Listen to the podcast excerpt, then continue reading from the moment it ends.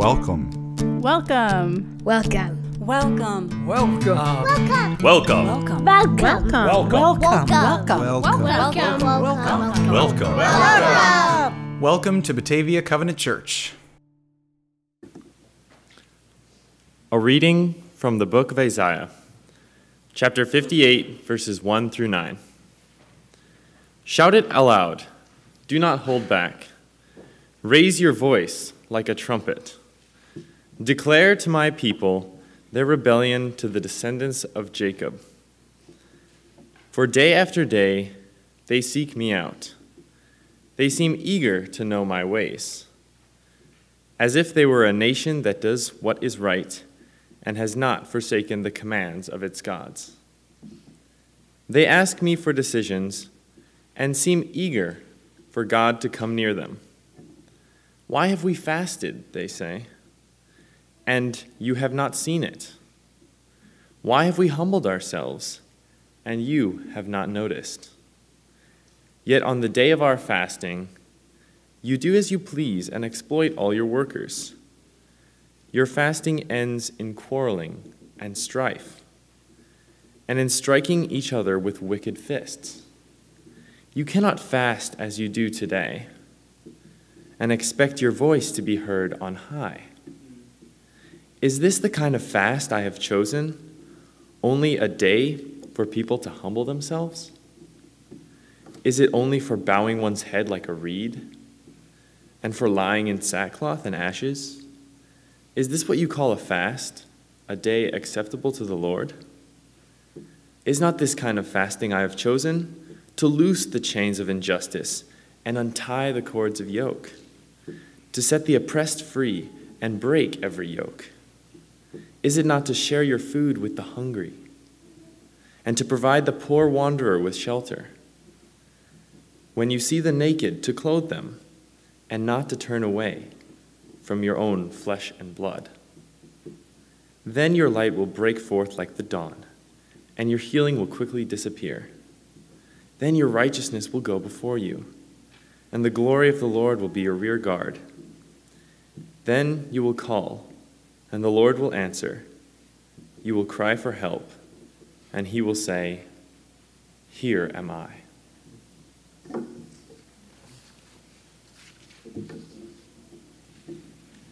The second reading is from Matthew chapter 5, verses 13 through 20.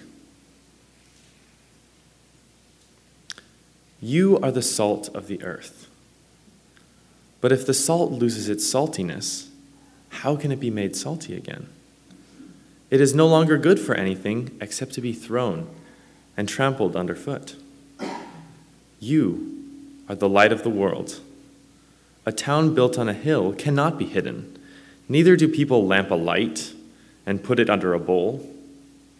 Instead, they put it on its stand and gives light to everyone in the house. In the same way, let your light shine before others, that they may see your good deeds and glorify your Father in heaven. Do not think that I have come to abolish the law or the prophets. I have come to not abolish them, but to fulfill them. For truly I tell you, until heaven and earth disappear, not the smallest letter, not the least stroke of the pen, will by any means disappear from the law until everything is accomplished. Therefore, anyone who sets aside one of the least of these commands and teaches other accordingly will be called the least in heaven. But whoever practices and teaches these commands will be called great in the kingdom of heaven. For I tell you that unless your righteousness surpasses that of the Pharisees and the teachers of the law, you will certainly not enter the kingdom of heaven. This is the word of the Lord. When I was in high school, I went to a um, retreat, and uh, and this this retreat uh, had it was it was a student led student run retreat, and every single retreat was the same. And about halfway through on Saturday, um, we would watch the same video over and over again. And, and uh, m- my wife and I both went through this retreat at different points in time, and we both kind of had a similar reaction to this video. Uh, this video was made, I don't know, maybe in the 70s or something, uh, and it looks like it was made in the 70s or something. And, and, and all of our friends who had seen it before were like, oh, you're going to love this. It's just so great. And, and, and we're like, okay. And then, and then the, the, uh, the, the scene breaks. It's called The Music Box. That's the title of the movie. Maybe some of you have seen it. Um, and and, and, and the, the, this, the opening scene is a shot, gray day, much similar to, to today, of this bleak skyline and just kind of foggy and dreary. And there's eventually the, the camera pans into this, this dark and gray warehouse where there's this assembly line of windshield washer fluid bottles. And they're moving down the line. And there's these guys who are sitting there grabbing one cap and putting it onto a bottle and then onto the next. And it zooms into this one guy who, who I don't know if he was sad, but I think he was just bored. And, and, and, and you could just see it on his face. There was nothing, just dull gray. And you see him go home and to dinner with his family, his wife and his son, and he just sits there. They sit in silence and watch TV together, and there's no joy, there's no emotion, there's no life. Well, the next day he gets up for work and he walks down the alley, and there in the alley he's met by an angel. Now, this isn't your typical angel, except maybe that it, this angel has white wings. Uh, but, but this is an angel dressed in a, a full white tuxedo with tails uh, and, and, and these awkward looking wings on the back. Uh, it's Charles Johnson of the gospel quartet, the Sensational Nightingales. And soon he's surrounded uh, by his whole ensemble, and they start singing a song together Hallelujah to the King of Kings. And it sings about Jesus and what he's come to do and everything. And pretty soon, the guy starts clapping along and singing along, and his countenance changes. And it's this incredible experience. Suddenly, he has joy. And then, and then as soon as quickly as the moment started, the angels are gone, and, and he's left there in the alley all by himself, and he looks down at his feet, and there's a music box and he picks up this music box. And as soon as he opens it up, the music starts playing again, and he gets really happy again. But then he closes it and he sticks it inside of his coat. And as he goes throughout his business in the coming days, he finds places where he can sneak off by himself in, in the break room at work when everybody else is still on the assembly line, or, or in, in the bedroom with the door shut. And, and, and you hear this music and you see the joy on his face, but he keeps it to himself. I think about the blessings that God gives us. Last week we talked about the Beatitudes, these incredible blessings that God gives us in the midst of things that seem not so great. Jesus says, Blessed are the poor in spirit, for theirs is the kingdom of heaven. What a blessing the kingdom of heaven is. And, and, then Jesus speaks about those who mourn will be comforted, those who are meek will inherit the earth, the blessings of comfort and, and the earth, those will be filled with righteousness and with justice, those who will receive mercy, who will see God. Incredible blessings. Blessings that give joy and life and, and, and, and just abundance overflowing. But they're blessings that we might be tempted to keep to ourselves, aren't they? I wonder if sometimes we're tempted to do that. Jesus gives us incredible blessings. If you've walked with Christ for a while, I think you know at least a taste of what I'm talking about the joy of salvation, the grace of his presence, the life and vitality that comes into even a gray day like today. But Jesus didn't intend us to keep these things to ourselves, did he? This, so you go back to the movie, and eventually at the end, uh, the man is lying asleep in bed, and you see he's got his music box tucked underneath his pillow.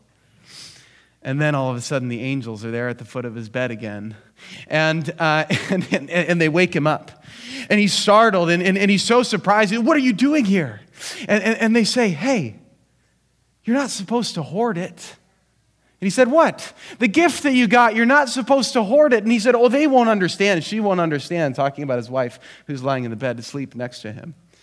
And then the music starts, of course, and she does understand it, and she gets it. You're not supposed to hoard it. The blessings that God gives us are not meant to be hoarded. The blessings of salvation, our material blessings, whatever blessing uh, you, you, you may hold on to tightly, my friends, these things are not meant to be hoarded. I think about those who were there listening to Jesus preaching the Sermon on the Mount. And, and as he preaches about the Beatitudes, these beautiful things that he's talking about. Blessed are those who, blessed are the merciful, blessed are the pure in heart. And you're like, yeah, the blessings that God has given me. This is so good. But then it starts to turn. Jesus says, Blessed are you when people insult you. Now we're not in the third person, we're in the second person. Blessed are you. Rejoice and be glad. Great is your reward. And then he goes on in verse 13 to our scripture for today You, you are the, the salt of the earth. Again, a few verses later, you are the light of the world. Suddenly, it's not this impersonal, blessed are those who, but suddenly there's like a spotlight on the disciples, as if to say, This is who you are. These blessings aren't just things that I've given you, but actually I've given you for a purpose. And when you receive these blessings, you're transformed for a very specific purpose. Have you ever been uh, maybe listening to someone speak or talk or, uh, or, or, or, give a sermon or something, and, and, and the person up front says something that you're like, man, how did you know about that?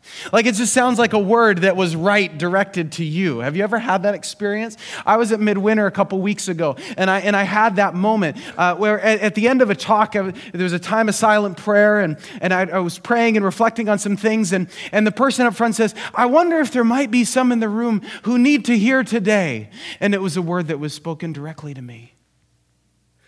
Jesus has blessings for us, a word for us, a calling for us, and he narrows that spotlight down onto us, and it can feel pretty uncomfortable can it? Can feel pretty uncomfortable when we feel like God is putting us in the spotlight. Jesus, what do you mean? You are the salt of the earth. What do you mean I am the light of the world? I just started following you not so long ago. What are you talking about? Maybe we should go through some sort of a professional evangelism program so that I know how to present the gospel in five steps. Or, or, or, maybe, maybe you're confusing me with someone else. I'm not salt, I'm not light. And yet Jesus says, no, no, you are. You are because you've received the blessings. You are who you are because I've made you that way. You are who you are because of your proximity to me. When you walk with Jesus, when you receive the blessings of God, a fundamental shift in identity takes place, so much so that we might not even recognize ourselves. I am the salt of the earth. I am the light of the world. Jesus, you must be confused. You must be talking about somebody who's a much better Christian than I am. But Jesus doesn't give us any wiggle room here, does he? He didn't give any wiggle room to his disciples, none to us either. You are the salt of the earth. You are the light of the world. Not you should be the salt of the earth. Not you should be the light of the world. You are. Because of who I am, Jesus says, you are the salt and light. And you're not supposed to hoard it. It's the message here, isn't it? Salt and light of the world. What's Jesus talking about here? Salt, uh, there's lots of different ways we can think about this metaphor. Salt can be used to preserve things, it can be used to make food taste better. Um, in general, let's not press it too far. Salt makes things better. Hmm? Salt makes things better. You are the salt of the earth, Jesus says. But if the salt loses its saltiness, how can it be made salty again? It's no longer good for anything except to be thrown out and walked on. Now, salt can't lose its saltiness. If any chemist will tell you, it's an intrinsic uh, aspect of its uh, chemical uh, whatever. I don't know. I'm not a chemist. salt can't lose its saltiness.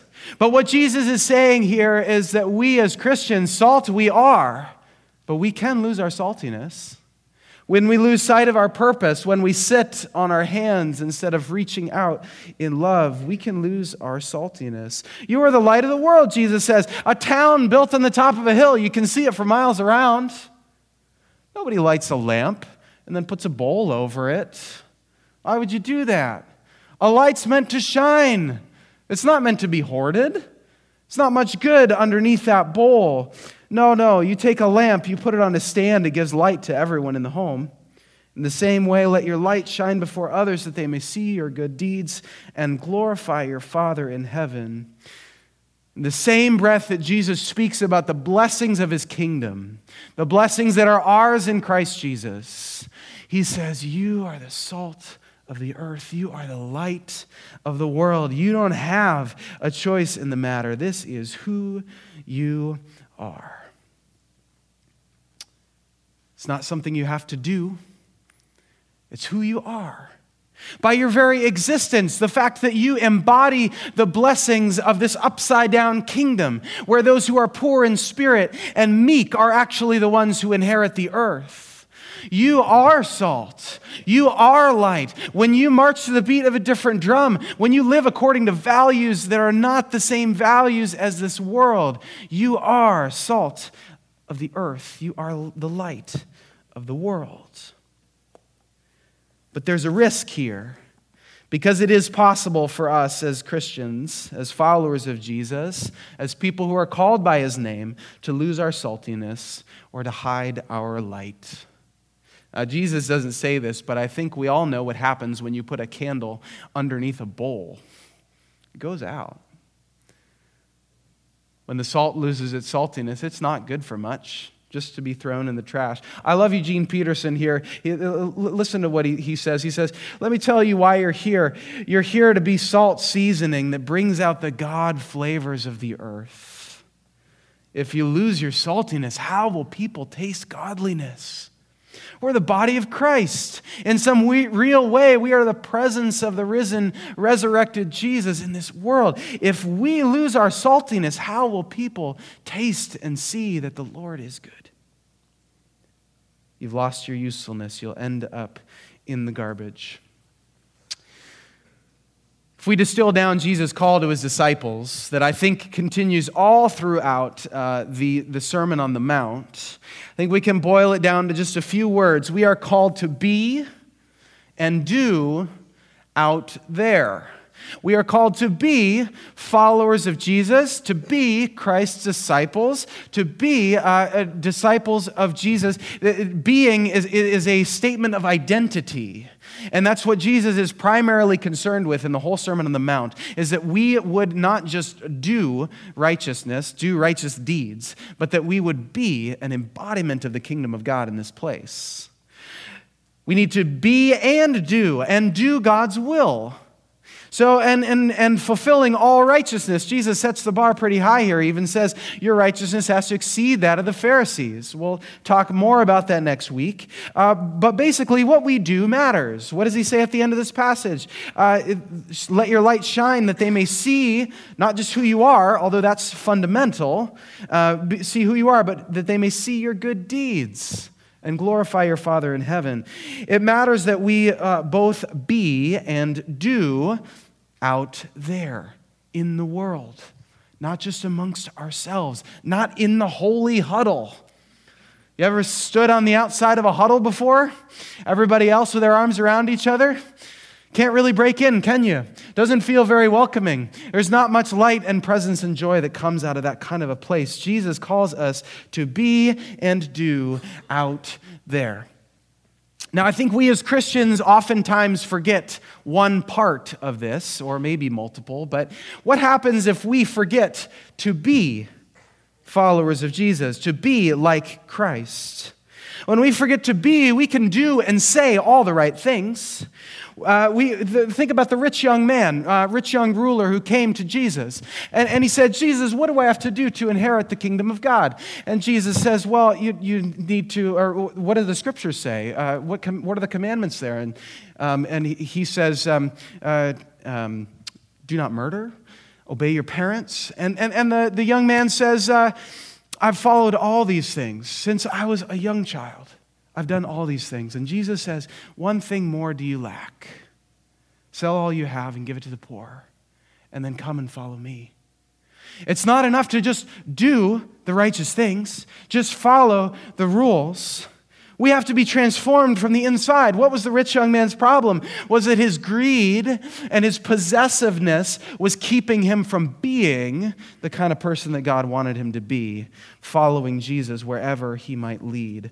This happens a lot in the, in the church um, and even for us as Christians. Sometimes we are surprised uh, when, when we learn about what someone else has done in secret or who they are underneath because they've been doing and saying all the right, nice Christian things things. It's an issue of integrity, right? It's an issue of integrity. Sometimes this happens in church leadership.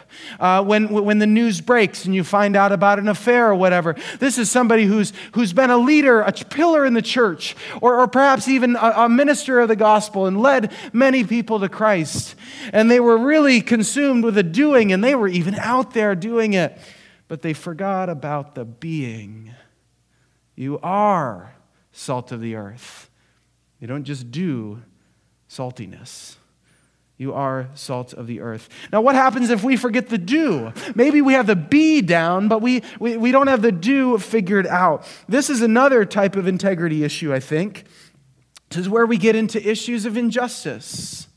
When, when we say, oh, I'm a, I'm a humble person, I'm a good person. I'm, I'm, uh, I'm, I'm uh, engaging in the practices. I'm humbling myself before God. But we forget to do the practices that lead to righteousness and justice. That's what Isaiah is talking about in chapter 58. again, I'm going to read Eugene Peterson's trans, uh, paraphrase, the message. This is what he says Tell my people uh, what's wrong with their lives. Face my family, Jacob, with their sins. They're busy, busy, busy at worship. And they love studying all about me. And to all appearances, they're a nation of right living people, law abiding, God honoring. They also complain, Why do we fast and you don't look our way? When we humble ourselves, you don't even notice. Why is it? It's because on the day of their fasting, they do as they please, and they exploit their workers, and they've neglected the poor and the widow, and forgotten to untie the cords of the yoke and the chains of injustice. We can be so consumed about being a good person and humbling ourselves before God that we forget that our righteousness and our faith has to be lived out in the public sphere. James uh, doesn't mince words here. Uh, he, he says, actually, if you don't have the doing down, that makes me question that the being is there at all. What does he say? Faith without works is dead. Faith doesn't depend on works in the sense that our works are what earn us to heaven, but, but if our faith is not shown by what we do in the world, our faith is dead. Sometimes we forget to do God's will. What happens uh, when maybe we have the being and the doing all together, but we forget to go out there? I think that's a, an issue that we deal with a lot in the church, isn't it? Isn't it? We like being together, and we are kind, loving people, and, and it's good to be in fellowship with other Christians, but we never go beyond the walls of this community. We don't reach out with, with deep relationships beyond this place. We forget to go out there. We forget that discipleship, truly speaking, is all about evangelism. Discipleship isn't just about me and Jesus. That's what it was for me when I was in high school. You know, it's like, why do I need to come to this place to worship with all these people? Because I can just talk to Jesus. That's what's going on here, right? But we forget, we forget that the call is to be and do and then to go out and gather God's people together. In a couple months, uh, we're going to have a few students who are going to be confirmed. We have a discipleship confirmation program here uh, that for our uh, middle school and high school students, and um, and we we go through a two-year curriculum, and we go through the Old Testament and we go through the New Testament, and we're talking about discipleship and how do we learn about the Bible and allow God to transform us. It's a it's a fantastic program, but it's easy to think that discipleship is all about that kind of stuff all about learning stuff about the Bible in a class. And we forget that it's actually no, discipleship has to be lived out. We have to go out there. On Confirmation Sunday, our confirmands will stand up here. Confirmands, if you're listening, you need to know this. Um, we're, and we're going to come up here, and, and I'm going to take a little bit of salt and I'm going to put it on your tongue. And I'm going to hand you a candle that's lit. Because we want you not just to be followers of Jesus, but we want you to understand that if you're following Jesus, you are salt and light in this world. And if we don't go out, we're not going to make it very far. So, what stands in our way? What stands in our way of being and doing out there the way that God has called us to be disciples who make disciples? I think there's a few things. One, I think um, that co opted Christianity tricks us into thinking that we're already doing it. Christianity, Christian is a subculture. If you've ever been to a, a Christian music festival, you know what I'm talking about, right? Um, a Christian music festival has everything that a secular music festival has, minus the alcohol um, uh, and, and, drugs. Um, but but, but with, with the label Christian, on the front, okay, right? It's all the same stuff. It's just Christian music and a Christian t shirt and a Christian album, whatever it is. We do this in Christianity all the time. We, we take an element of our culture and we baptize it and we make our own semi okay replica of it. Um, and, and we say, hey, we're living out our Christian faith. Um, now, those things aren't necessarily bad, but what that masks is, I think, that we can do all the Christian subculture stuff without actually questioning the values that lie underneath those practices. If we're living out the same values as the world around us of consumerism and celebrityism and whatever else, we're not any different, are we? We're not any different. We may think we're salt and light, but we haven't really been transformed. Our values haven't shifted. We haven't been reoriented to the upside down kingdom that Jesus is talking about in the Sermon on the Mount. Co opted Christianity allows us to slap the label Christian on something without the transformation. It's a whole lot easier than living out the kingdom values of Jesus. My friends, maybe we need to look at whether, uh, whether we are falling into that trap. What else stands in our way? Plain and simple, I think the thing that a lot of us fear is opposition. And we're right to fear that on some level, or we're right to at least expect that because Jesus says it will come. Jesus doesn't even say, he's not even talking to people who are going and doing street corner evangelism. This is just, eh, this is just if you are following me, that's all it takes. If you are following me, what does he say at the end of the Beatitudes? Blessed are you when people insult you and persecute you and falsely say all kinds of evil against you because of me. Rejoice and be glad, because great is your re- reward in heaven. For in the same way they persecuted the prophets who were before you. This is what the world does to people who live out the values of God. They're persecuted. So rejoice when that comes. Rejoice when it comes and, and, and, allow God to transform you from the inside out. One commentator uh, said it this way Sometimes we're called to be salt and light. Sometimes we're called to be the salt that just might sting and the light that just might expose what we don't want to see. That's what salt and light does. We need to expect that that's going to come and, and, and, and prepare for it. And as Jesus says, reorient our understanding that we would die to our, our desire to fit in or to please others and live instead to the kingdom that God has created for us. Now, some of you may have another barrier standing in the way. And this is one that I think um, is, uh, is maybe hard for some of us who have grown up in the church to understand, but very alive and well um, in, in, in our world today. And that is plain and simply Jesus, I just don't buy it. I don't buy it that your kingdom is what you say it is. I don't buy it that blessed are the poor in spirit. Blessed are the poor. From everything I've seen, the poor are not blessed. Life is hard. The meek are not given the earth, they don't inherit the earth, they're trampled upon the earth. Jesus, what are you talking about? I don't buy it. One commentator talked about his own journey of faith. When he was in high school, he was a three sport athlete. He and his friends were cocky and prideful, and they were on top of the world. And he talks about being in youth group and his youth pastor preaching about the Beatitudes and the kingdom of God and how we need to adopt this, this humble attitude towards others. And this guy and his friends just sat in the back row and they scoffed at themselves. They're like, what is this guy talking about? We know a better way of life, we know a better way of living. Well, a few years later, uh, he found himself in, um, in the military. He was there in Vietnam. Once again, a group of cocky young, this time pilots, who had something to prove. And after a day that was particularly bloody, and there had been um, a long battle that day, he sat out under the starry Vietnam sky.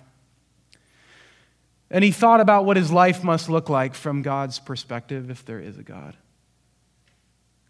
And he reflected on the fact, and this is what he said to himself he said, I had killed gleefully that day. And in that moment, under those stars, he said, the, the kingdom of this world was unmasked for what it is. And suddenly, the kingdom values of Jesus Christ rose in my estimation.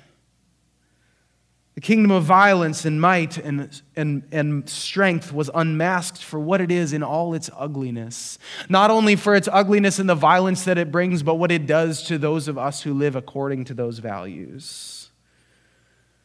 Suddenly, the values of King, Jesus' kingdom made a lot of sense. And that day forward, his life was transformed. One scholar uh, says, you know, we talk about the upside down kingdom of Jesus, but really we should talk about the right side up kingdom of Jesus.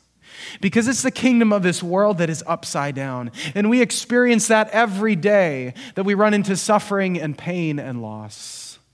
Can we lean into Jesus' right side up kingdom, friends? That's what our call is as salt and light, who we already are. What a joy to be salt and light in this sense, isn't it? To, to, to expose how upside down this world is and to point people to the fact that this isn't all there is. There is more. There is life abundant that you were made for. There is a God who loves us and brought us out of death and out of brokenness and into healing and wholeness. That's what we do as salt and light in the world. We're called to be citizens of God's right side up kingdom and to do the will of God, both in here and out there. And it's only possible by the Spirit. We can't do it on our own strength. The Spirit's the one who does the work to make us salt and light. The question for us then is not will you be salt and light, but what will you do with your saltiness? What will you do with the light that you've been given?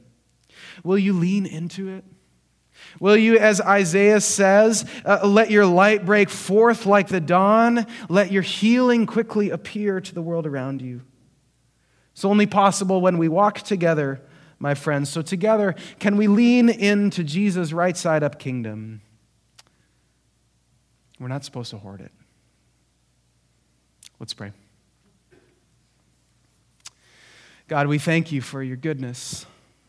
We thank you for your grace. We thank you for the gifts and blessings which we do not deserve.